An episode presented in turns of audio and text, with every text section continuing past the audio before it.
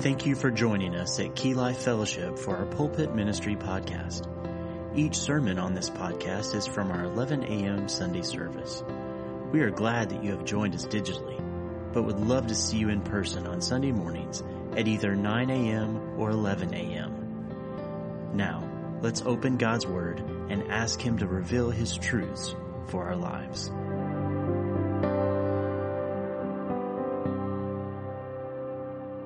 You can turn, of course, to John's Gospel where we have been and where we will be for quite some time as we travel through John verse by verse, word by word, line by line, passage by passage, seeing the ministry of the Lord Jesus Christ as John being carried along by the Holy Spirit, penned Go ahead and turn to John chapter 2. We'll be looking at verses 12 through verse 22 today. We're going to be looking at the unpopular Jesus.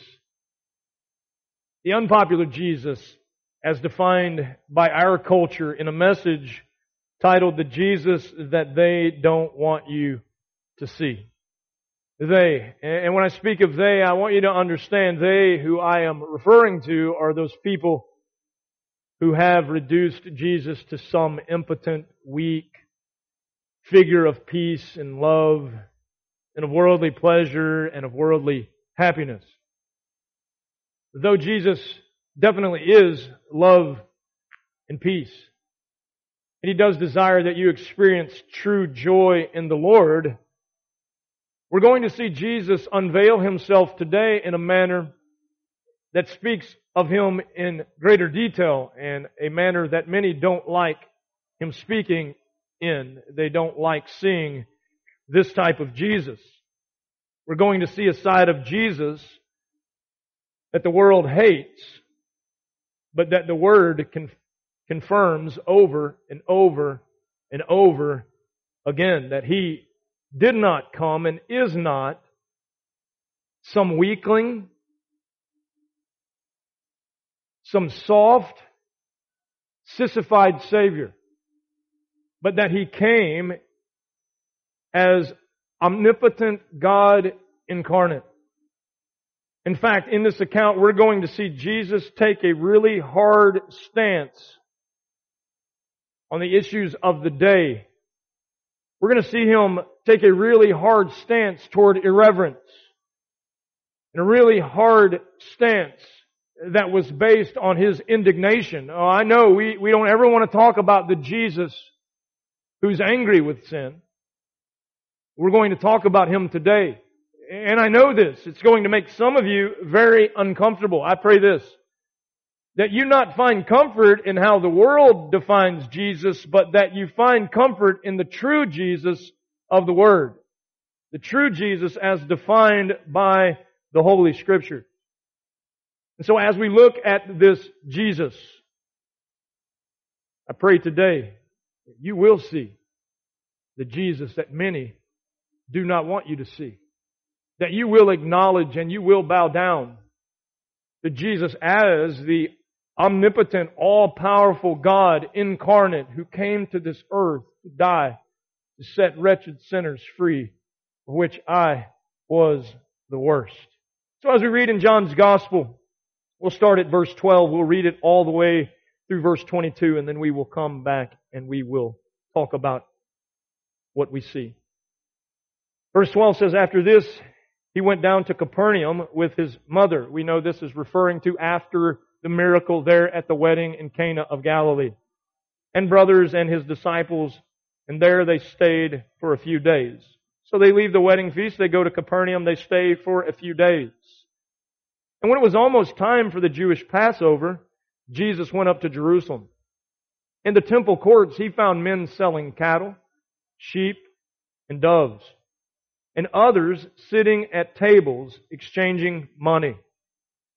So he made a whip out of cords and drove all of them from the temple area. Both sheep and cattle he scattered, the coins of money changers and overturned their tables. To those who sold doves, he said, get these out of here. How dare you turn my father's house into a market? His disciples remembered that it is written, Zeal for your house will consume me. Then the Jews demanded of him, What miraculous sign can you show us to prove your authority to do all this? And Jesus answered them, Destroy this temple, and I will raise it again in three days. The Jews replied, It has taken 46 years to build this temple, and you are going to raise it in three days? But the temple he had spoken of was his body. And after he was raised from the dead, his disciples recalled what he had said. Then they believed the scripture and the words that Jesus had spoken. I want us to look at this morning this Jesus that they don't want us to see. And I want you to see him correctly. Because in seeing Jesus correctly, you can believe in him correctly.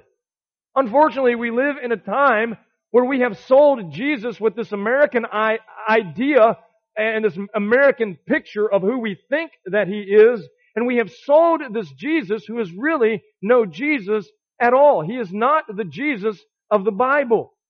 And so as we look at the Jesus of the Bible, I pray this. I pray that if you have trusted in a Jesus who is not the Jesus of the Bible, that today, that the Spirit of God would make that known to you and that you would cry out to the true Jesus to save you from your sin and the certain wrath that is to come. But I pray this, that if you do truly know Jesus as your Lord and Savior, I pray this, that today you would rejoice in Him afresh and anew. So let's look at this. Let's look at this Jesus that they don't want you to see. They don't want you to see this Jesus because He's not the comfortable Jesus. He's not the convenient Jesus. He's not the fluffy Jesus. In this instance, he's not the happy Jesus. I can promise you this, when Jesus drove the money changers and those selling these items out of that temple court that day, there was not a smile on his face. We're going to see that he was angry. He was upset with the things that were going on. And we're going to see why that's absolutely okay. As we look at this, if you're taking notes, the first thing I want us to see is this. That through this event that we're looking at today, the Jesus that they don't want you to see confronts irreverence. That's one of the reasons they don't want you to see him. He confronts irreverence. Verse 12 says this, after this, he went down to Capernaum with his mother and brothers and, and his disciples, and they stayed for a few days. And when it was almost time for the Jewish Passover, Jesus went up to Jerusalem. In the temple courts, he found men selling cattle, sheep, and doves, and others sitting at the tables exchanging money. I want you to understand what was going on here today. They, they had taken the temple, which was made for worship, and, and had made it into this bazaar. They had made it into this festival, this marketplace. These were men who were just opportunists. And they knew this, and it's important that we see this in this text, that it was Passover time. And at Passover, these households were required to sacrifice some type of animal.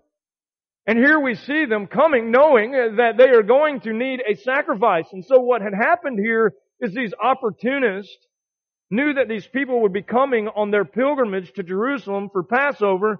And they said, you know, it would behoove us if we would just sell the sacrifices at the temple court that way these people don't have to travel with their animals and take care of their animals and, and, and make that sacrifice. When they finally get here, we'll have animals ready for them to purchase, of course at an inflated price, so that they will be equipped for what they need in coming and observing the Passover.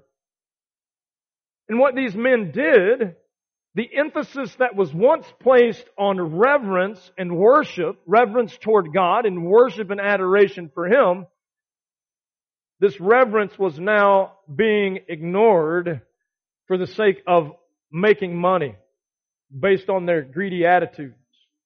These sacrifices again were sold at inflated prices. Then we see him mention the, the money exchangers. What were these guys doing? What was their whole purpose? Well, their purpose was this. They were businessmen trying to make a little change off of God.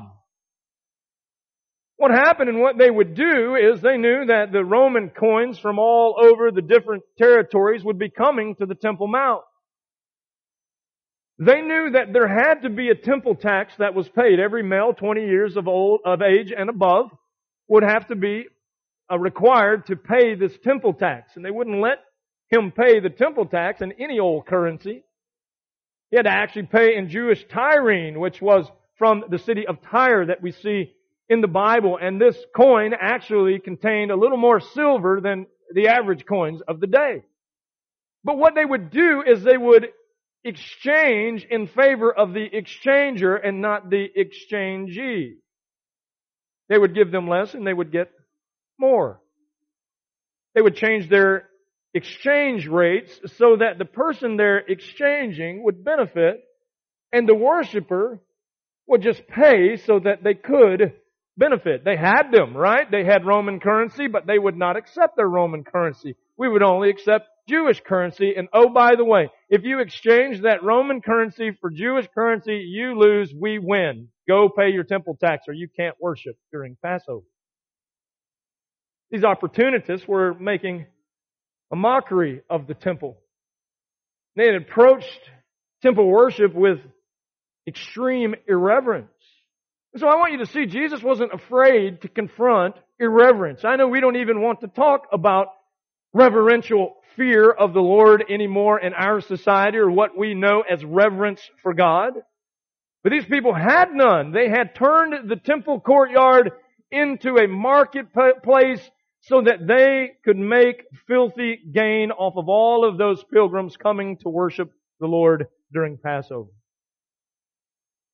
We see that they had irreverence in the form of pragmatic principles. I know many of you don't understand pragmatic principles and how they're being used in the church today. It is that attitude that says, let's do it in a practical manner, and if it works and it achieves the results that we've set out for it to achieve, then surely it's good.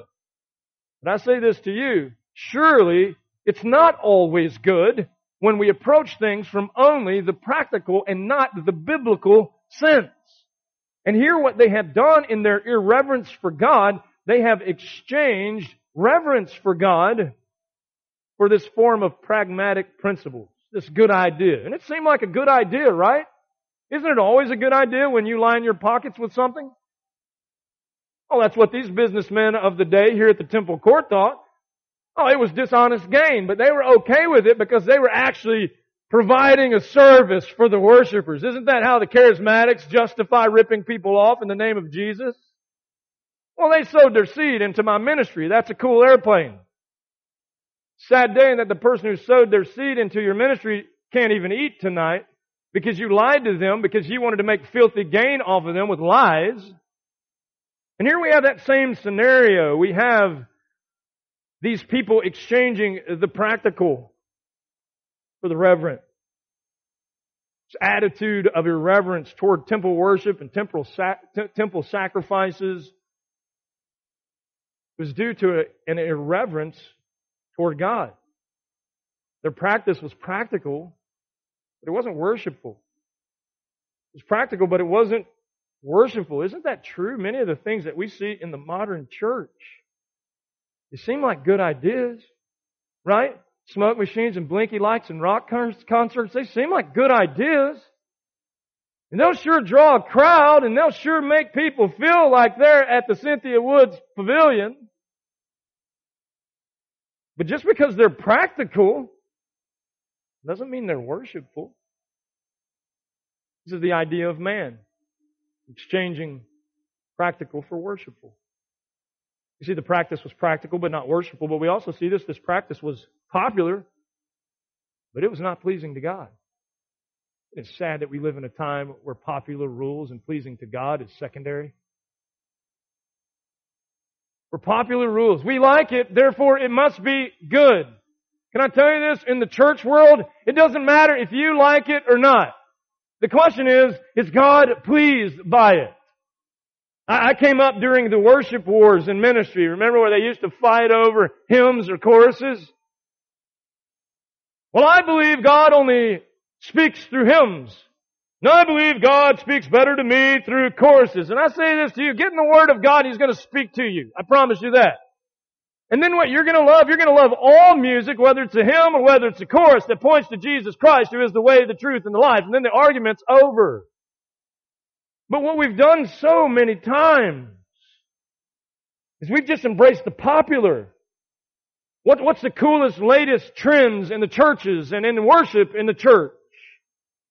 Instead of asking, is this pleasing to God? Does this bring glory to God? Not do these drum beats make me stomp my feet, but do these lyrics point to Jesus Christ and are they consistent with the gospel and the word of God? That's what's going to draw us to worship. We see many times, just as they did in this day, we exchange the popular for the God pleasing, and that's what they were doing. Irreverence in the form of pragmatic principles and pragmatic worship. Then we see also irreverence in the form of personal profit. Irreverence in the form of personal profit. These guys were exaggerating the prices of these sacrificial animals. They were exaggerating these prices for no other reason than this. They wanted more money and they knew that these people had to pay whatever the cost was so that they could make sacrifice. They were taking advantage of these worshipers.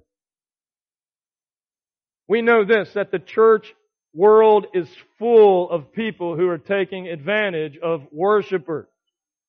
And I tell each of you this, please listen to me. If anyone tells you that you have to give money to him or a ministry for God to do something in your life, he is lying to you. He is lying to you. God cannot be and will not be bought. He's lying to you to line his pockets. We give to the Lord's work, watch this, for no other reason so that the gospel can be proclaimed throughout the world. Period. These people were taking that irreverent approach to exaggerate prices of these sacrificial animals because they knew that they were going to be there making sacrifices. So the $15 lamb was now inflated to a $25 lamb and they just had to pay it. Uh, you know what I'm talking about. Any of you who have ever been to Six Flags or Disney, Everything's inflated, isn't it? Because they know this. When you get thirsty, you are trapped in that park and you're going to pay eight bucks for a soda. These same men had the same attitude. We know they're coming. We know that they're coming to this temple to worship. We know that they are going to offer a sacrifice. Let's make what we can make off of that. They were irreverent because of their personal profit and their desire for selfish gain through exaggerated prices for sacrificial animals and through excessive exchange rates for payment of the required tax. Isn't that a catch 22? We require you to pay this tax. Here, give me your Roman money and I'm going to give you pennies on the dollar back. Thanks. Have a good day. Enjoy your worship. That's what was going on. Excessive exchange rates for payment of the required temple tax. Both of these examples, I want you to see this. Both of them stemmed from greed and selfish gain and a lack of fear of the Lord. I know fear of the Lord, not a term we use these days, right? We used to talk about people when they truly were reverent toward God in worship. They were what? God-fearing people. Oh, we don't want to use that term anymore because that term's outdated. No, please use that term. Because the fear of the Lord is the beginning of wisdom. We need a group of people to be raised up in this country and in this community who fear the Lord, who would not, who would not rip people off in the name of Jesus just to line their pockets, who would not live their life for selfish benefit, but would live their life for the glory of God. Jesus is not pleased with irreverence toward the Father in any way, shape, or form. Not in our attitudes, not in our actions, not in our worship when it is irreverent. It's time the church of God be called back to reverential fear of God. Reverential fear of God. That in our attitudes and that in our worship. Where have we drifted to where there is no trembling in our worship? There is no healthy, reverent fear of who God is. Jesus enters the scene here and he confronts their irreverence immediately. Psalm Chapter 5 verse 7. This is David's attitude toward worship. He says, But I, by your great mercy, will come into your house. In reverence will I bow down toward your holy temple. He didn't come in, a, in an attitude of worship that said, God give me more, God give me something, God do something for me, do something on my behalf. He came in humility and he bowed down in worship to the Lord there in his holy temple. And, and in this moment, Jesus has seen that they have drifted away from this reverential attitude and reverential fear for God. First Peter in the New Testament, Peter says this, since you call on a father who judges each man's work impartially, don't we? He says this, live your lives as strangers here in reverent fear. Can I ask a question? Where is reverent fear in the house of God? Where is reverent fear in the lives of so-called believers? Where is reverent fear in the church? In the lives of those Christians who make up the church. Jesus wasn't afraid to confront irreverence. Oh, we have so many so-called pastors and preachers these days who are afraid to confront irreverence. The Lord, our God, is a holy God. We are to approach Him in fear and trembling and humility. Every man in Scripture who ever knew Him and who approached Him, that is the exact way that they approached Him. He is holy, and we are everything opposite of that in and of ourselves. Jesus was confronting irreverence here in the midst of this crowd. Secondly, we see this. Not only did He confront irreverence, He communicates indignation. He communicates indignation. And I know what's going to happen here. Someone is going to say, well, I don't think that that angry Jesus you're talking about is the Jesus of the Bible. Let's just see. Let's just look at him. So he made a whip out of cords. Note to self, he did not make a feather duster. He made a whip out of cords. I want you to think about this for a second. He sat down on a stone right there in the temple court. And he took the strands of that whip and he weaved that whip together for one purpose. And that one purpose was to exercise his indignation at what was going on in irreverence there on the Temple Mount. Well, that's not the Jesus I choose to believe in. Then you choose to believe in an unbiblical Jesus. Stop calling him Jesus and call him Bob. Because he is not the Jesus of the Word.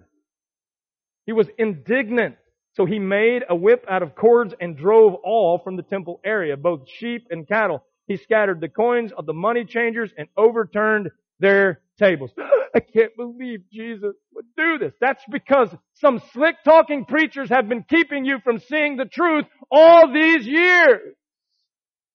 He flipped over the table and he ran out all of the irreverence from the Temple Mount. Why? Because this was a holy place and he knew a holy father and he wanted these people to understand that he is upset with what's going on.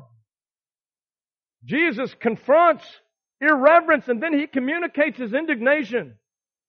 We live in a world where we act like Jesus ought to apologize when he's upset about sin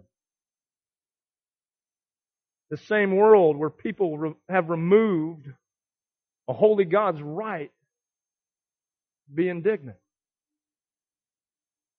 Well, who does God think He is to be upset with me? He's God. And He's holy. And you are in direct rebellion to Him when you are in your sin. He has every right to be indignant with you and with your sin. And I'll tell you this, frankly, I am thankful that God is indignant and that He hates sin. Because of His indignance and His hatred towards sin and iniquity,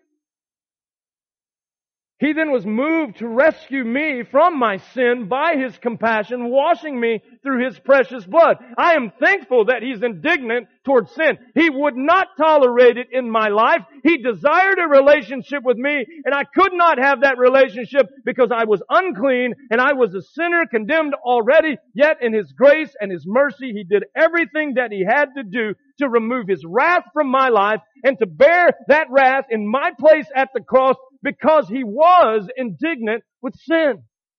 Let's just go back to the garden. God created Adam to fellowship intimately with him. And when sin entered in, that fellowship was broken, and from that time on, God has been indignant toward iniquity. But I'm thankful not only is he indignant, he's also compassionate that he has shown compassion to those who he has called out of darkness and into light. Receive mercy and grace in Jesus Christ. But in this account here, Jesus is clearly communicating his indignation, revealing his righteous anger toward sin. He was offended by this. Isn't it interesting that we live in a time that we care about everyone being offended except God. Except God. We don't want to offend our next door neighbor by sharing the gospel with them. We don't want to offend that person who's in blatant immorality by sharing with them that that's sin and it will be judged and it will be condemned in hell if they don't repent. We don't do those things because we're afraid it may offend someone. Jesus confronts here this irreverence by communicating indignation because he knows this. It is offensive to God. All sin is offensive to God. Watch this. Even the ones that you're hiding that you think he doesn't see. He is still, because he does know all. Is still offended by sin. He's indignant toward it. It is the very thing that has cut off man from a right relationship to God. His anger toward sin is right. Why? It's always right. Because he's always holy. In fact, scripture tells us that he's thrice holy. Holy, holy, holy is the Lord God Almighty. He is holy, therefore his indignation toward sin is right. The psalmist said in Psalm chapter 5, again, verse 4, he says, You are not a God who takes pleasure in evil. With you the wicked cannot dwell. The arrogant cannot stand in your presence. You hate all who do wrong. You destroy those who tell lies, bloodthirsty and deceitful men, the Lord abhors. I don't know what you're going to do with that scripture, but what I choose to do with that scripture is believe it and apply it. That God is still indignant with sin and irreverence just as Jesus was here on the Temple Mount. Revealed His righteous anger. Did you know this? Every time Jesus gets angry, it's right. Not me. Sometimes I get angry in my flesh. It's not always right when I get angry. I can tell you this, sometimes it's right. Did you know you can be right, you can be angry as a Christian and still be right? You can, you can be angry and still be right with God as long as you are agreeing with Jesus on the things that you're angry about and you sin not. But here he is, he's right in his anger because he is holy in all that he does. But why is he angry with sin? Look at the context here. It's in the context of worship. He is angry with sin because sin alienates us from worship. Doesn't it? Sin alienates us from God. It cuts us off. In fact, Colossians tells us this in chapter 1, verse 21. It says, Once Kirk was alienated from God. Your Bible doesn't say it just like that. But put your name there. Once you were alienated from God and were enemies in your minds because of your evil behavior. But now He has reconciled you by Christ's physical body through death to present you holy in His sight without blemish and free from accusation. What does that say to us? It says to us if we're still in our sin, we've not yet trusted in Jesus Christ as our Lord and Savior, we are still cut off from God, we are still enemies. Watch this, pay attention. He is still indignant toward our wickedness. In fact, you don't believe God is indignant toward wickedness? Read the final judgment. Those who fail to repent and turn to faith in Jesus Christ will experience the indignation and the wrath of God in hell for all eternity. You say, well, preacher, that's not going to make you popular saying those things. I already told you this. I'm not in a popularity contest. I am called by God to deliver the truth of the Word of God, even if it communicates the fact that Jesus was indignant in this situation and that God is indignant of sin even still today. I'm thankful.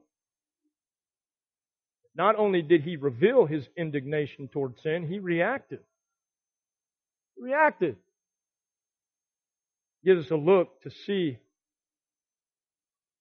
a God who detests sin enough to do something about it. Aren't you thankful that we have a God who hates sin enough to do something about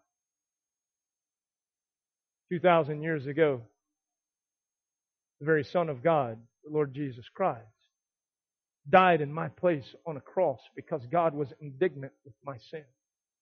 And every ounce of wrath and every ounce of fury that fell upon Jesus Christ that day outside of Jerusalem did not belong to Jesus Christ. It belonged to Kirk Hall. It belonged to the sinners who God would call out of darkness into light to believe and to trust in Him as their Lord and Savior. He was so indignant with sin that he did something about it. Oh, he went into action here.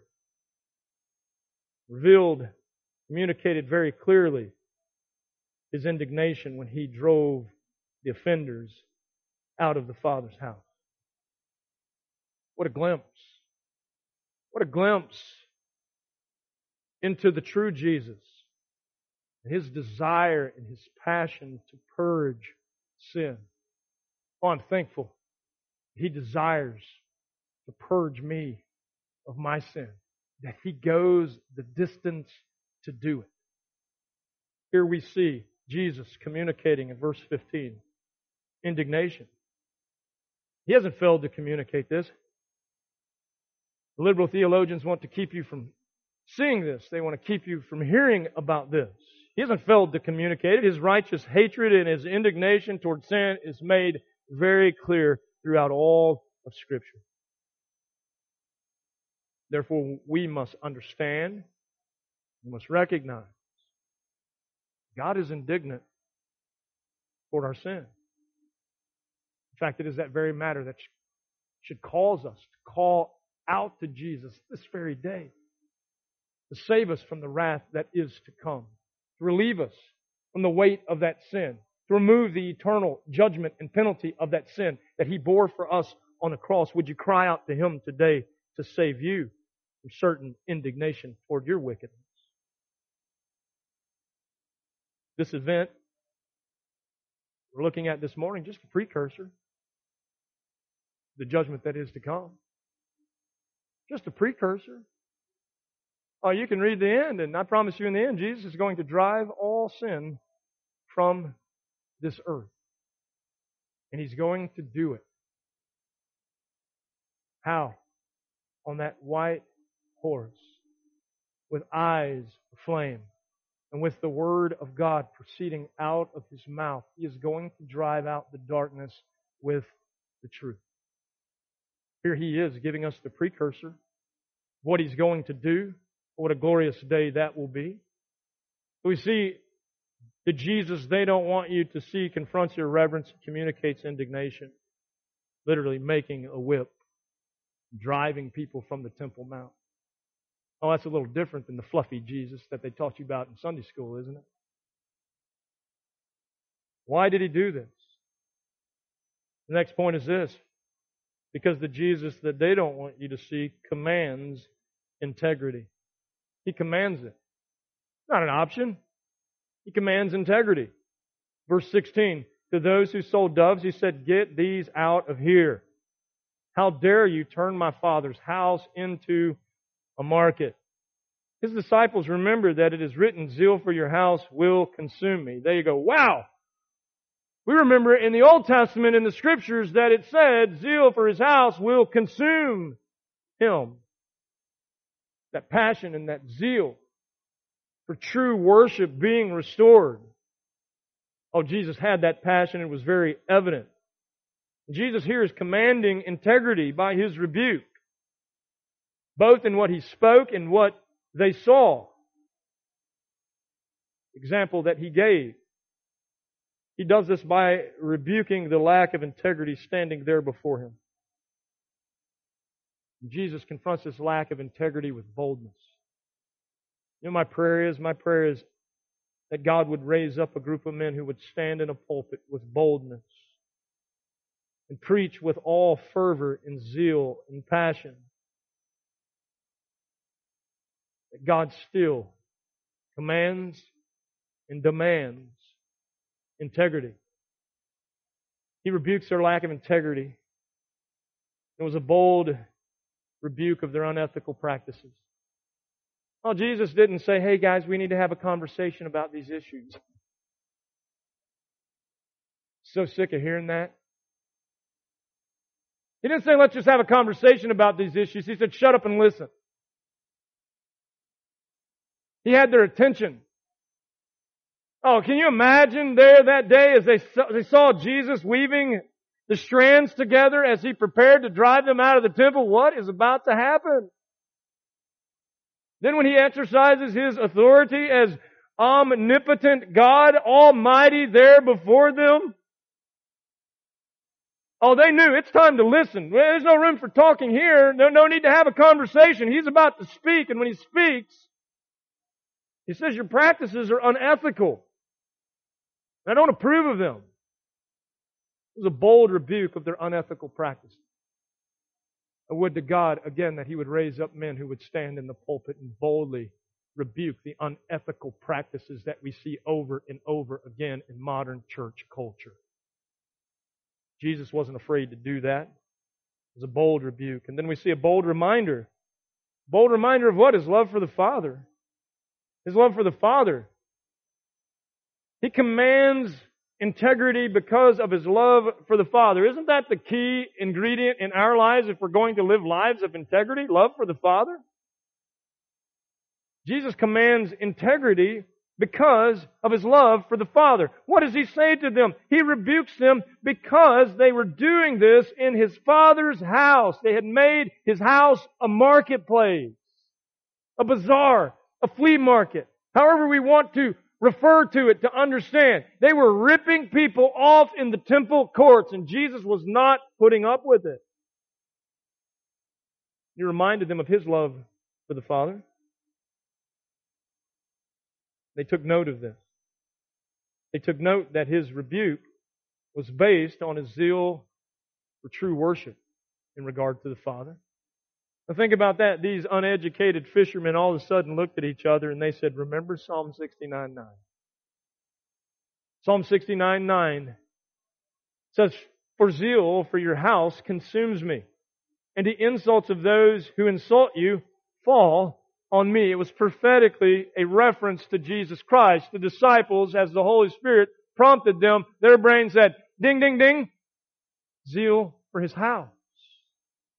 These people have brought insult and irreverence toward God, and Jesus is revealing himself to them, commanding integrity based on the fact that he was not going to allow them to bring reproach upon his father and his father's house. His zeal, which led him to command integrity. Zealous integrity will be the mark of a true believer. It is a boldness for truth and a love for God. A boldness for truth and a love for God. Where is that in the so-called church? We want people to tell us what we want to hear. Just as the apostle Paul said that it will be that way in the end time.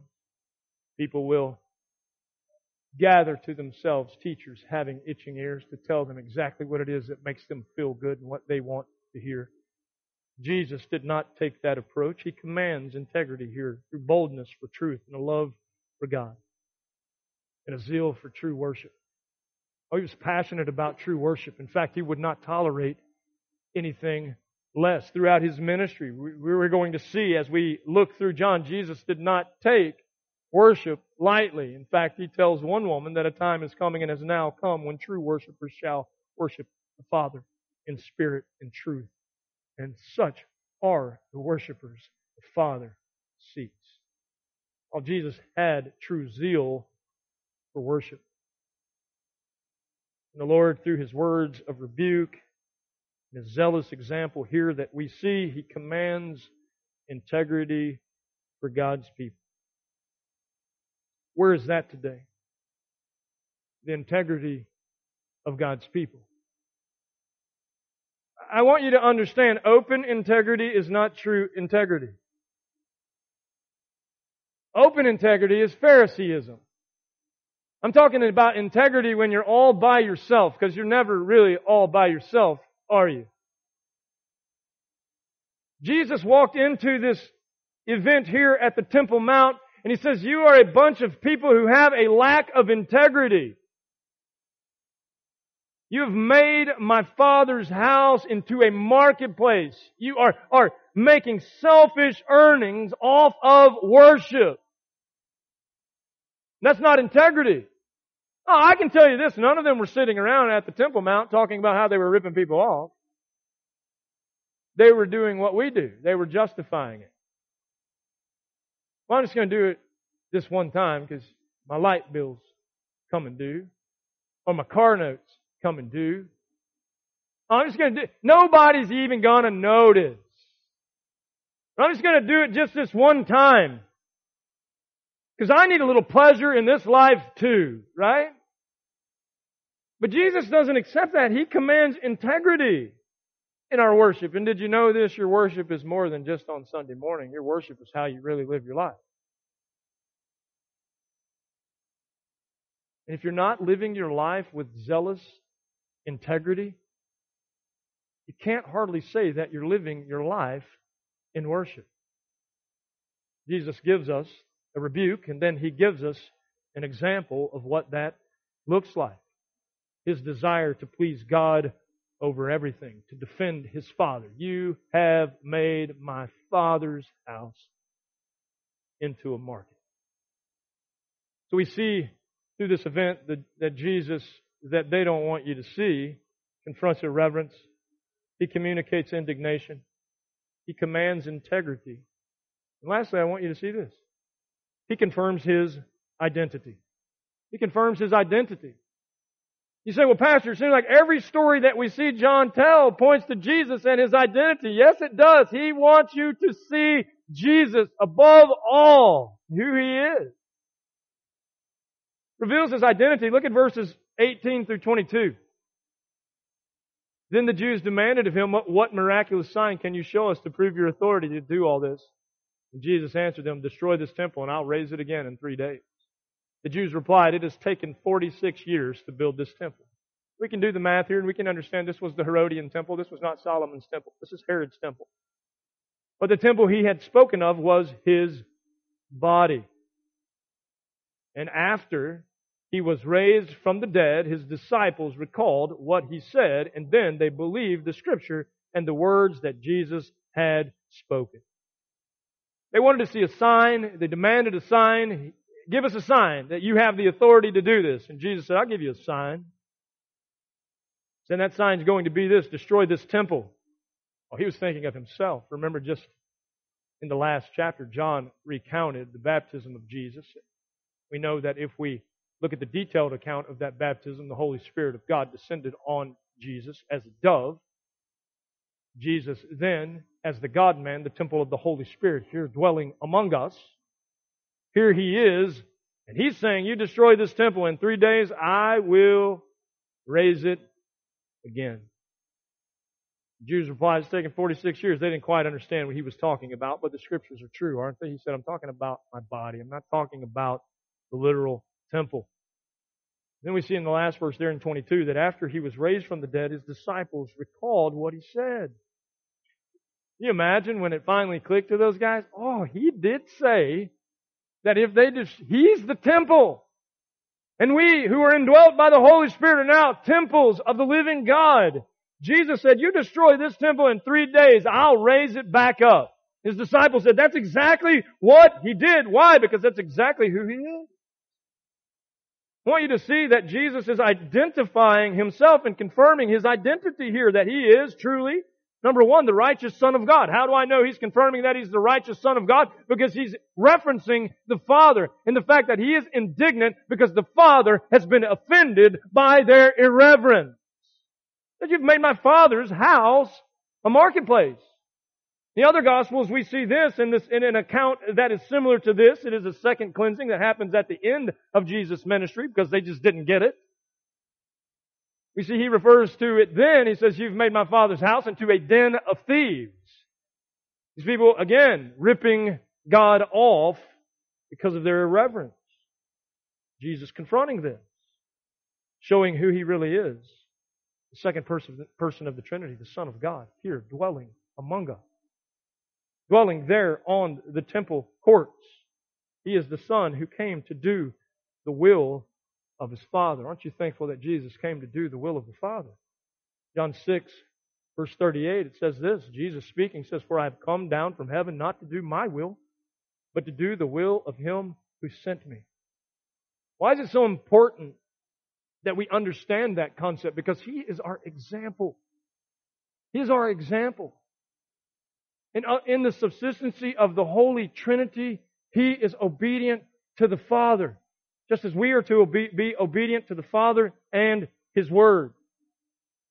He came to do the will of the Father, revealing that He is the Son. The Son who came not only to do the will of the Father, but the Son who came to impute the righteousness of God to those who would believe. It is only the Son who could impute the righteousness of God to those who would believe, because it is only the Son who came from the Father to do exactly what he did at the cross in saving sinners. He came to impute the righteousness of God to those who were wicked.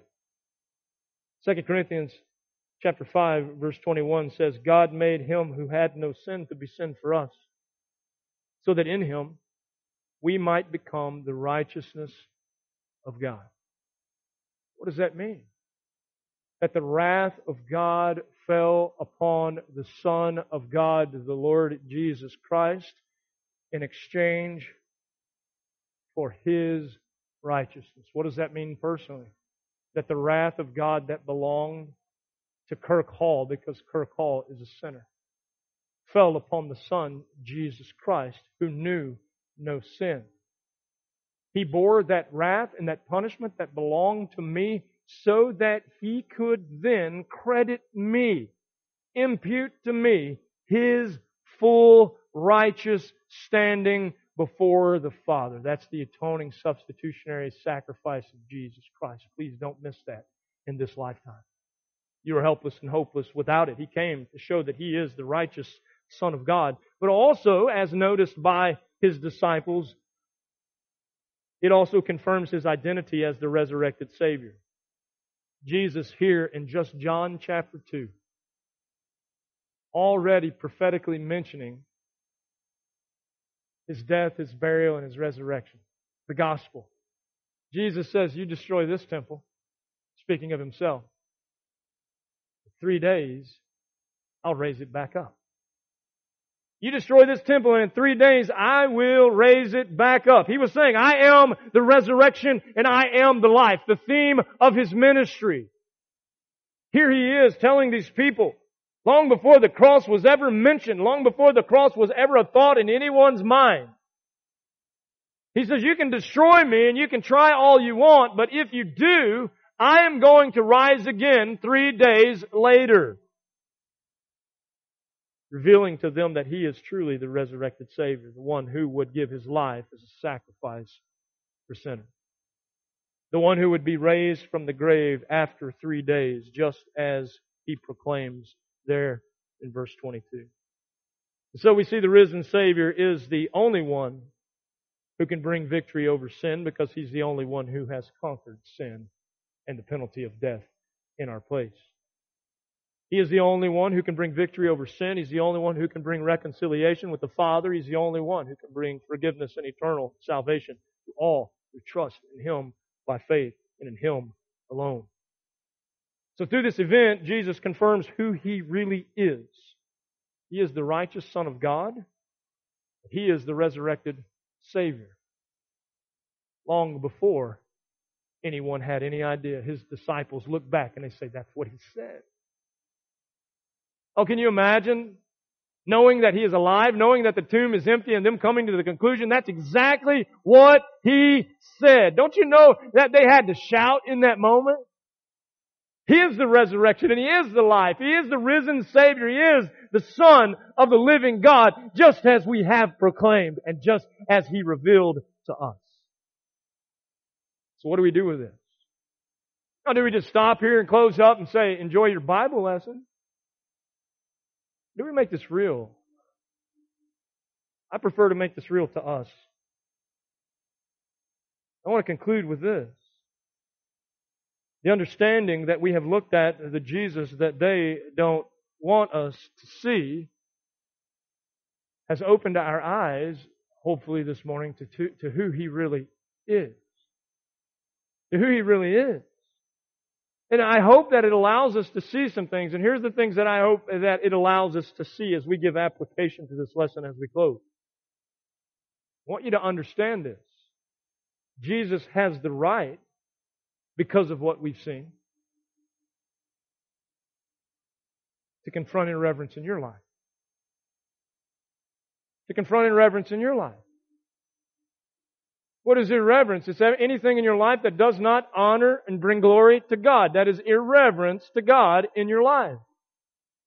I pray today that Jesus, starting with me, Lord, start with me. Show me in my life any area that is irreverent toward you. Why? Because Jesus, you are the Son of the living God. You are the resurrected Savior. You are the Lord. You still have the right to confront irreverence. Please confront irreverence in the lives of your people here this morning. He still has the right. Isn't it sad that we've reduced Jesus to some weak God who doesn't have the right to do anything unless we allow Him to do it? That is foolishness. If you're His today, you belong to Him, purchased by His precious blood. He has the right to confront your irreverence. And I pray that it would bring you to your knees in humility and repentance, confession. Not only does he have the right to confront irreverence, he has the right to communicate indignation toward sin. He has the right to be angry with sin.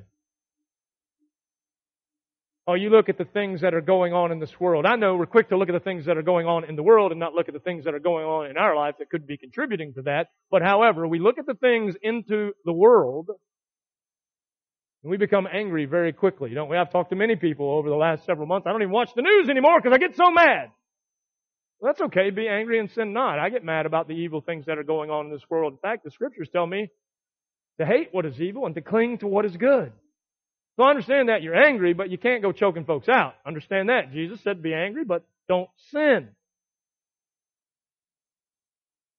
However, when we look at Jesus, He communicates his indignation to us in our lives as well. Right? I would encourage you to open up the Fox News of your heart and see what stories are being reported. To see if it shouldn't drive you to a place of repentance, humility, knowing that there are things in my life that God is indignant about. You say, well, Kirk, you're the pastor. Do you, you think there's times in your life where you do things that God is angry and, and He hates? Yes, absolutely. When I'm in my flesh, He hates it. Every ounce of it. Every ounce of it. In fact, that's why Jesus came to die, is to relieve me of that vicious scoundrel known as my old nature. That's why we can't accept it. Because God says it's unacceptable. Especially those of us who are in Christ. If you are in Christ, you are a new creation. All the old is gone, and behold, all things have been made new. He's purging you of all the things that he detests, rightfully so. Shouldn't Jesus still have the right to do that? Shouldn't he still have the right to convict you and to communicate indignation when you blaspheme him with your Christian lives? Number three, Jesus has the right to not only confront irreverence, communicate indignation towards sin, he has the right to command integrity. If you're a follower of Jesus Christ here today, don't get upset when the Holy Spirit commands integrity in your life. You're being sanctified, and that is a very good thing. I am thankful for the sanctification process in my life where the Holy Spirit agrees with the Father and with the Son that we are not going to let Him be what He used to be. Thank you, Lord. Thank you. Because you were indignant toward who I used to be. I am thankful that in Christ, through the power of the Holy Spirit, you are making me who you desire me to be. A person who lives a life that is pleasing to you and brings glory and honor and praise to the one who has saved me by his grace and his mercy. Jesus has the right, he still has it, to command integrity. Right? And for all you people who would say, well, who does he think he is? God. Why do we complicate that? When Jesus speaks and he commands integrity, is God speaking. Please understand that. I pray that he's speaking to some of you today. And we see that he has the right to confront irreverence, communicate indignation towards sin, and command integrity because of who he is. Because of who he is. He is the righteous Son of God. God incarnate, who came to dwell among us, full of grace and truth. He is the resurrected Savior, the only one who can breathe life into your dead soul. Oh, would you trust Him today by faith as your Lord and your Savior? Through this event, Jesus, the real Jesus, shows us who He is. He is a Savior who confronts irreverence, communicates indignation, He commands integrity. He confirmed His identity and His authority to do all of those things. So I ask you this last question as we close. If Jesus was to walk up the courtyard of worship in your life, what would he find? A valid question in light of this text. What would he find? Would he find you using God only for how he benefits you or your family or your bank account?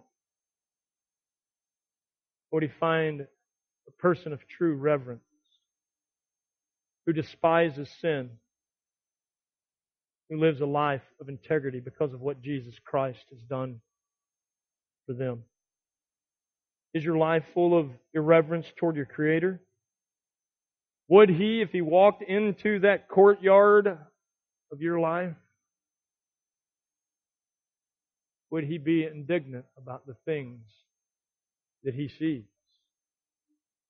Would He see the integrity in your life as a professing believer points to reality that you truly know Jesus as your Lord and Savior. Have you properly trusted Jesus by faith?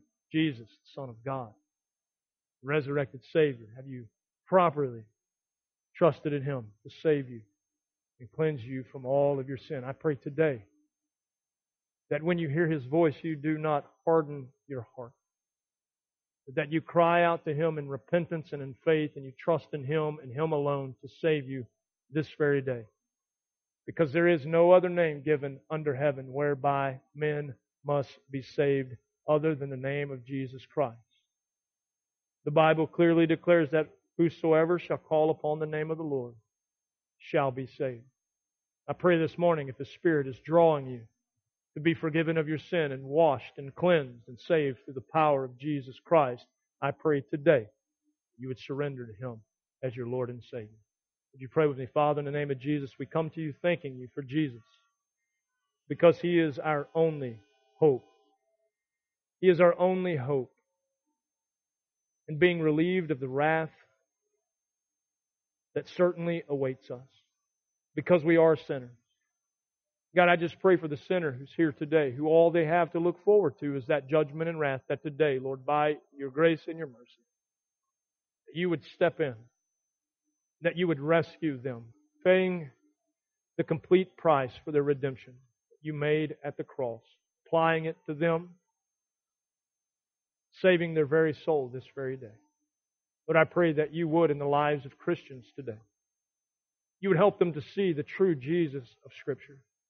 That you would cause them to rejoice and to celebrate. That their Savior is not a weak, impotent, powerless Savior.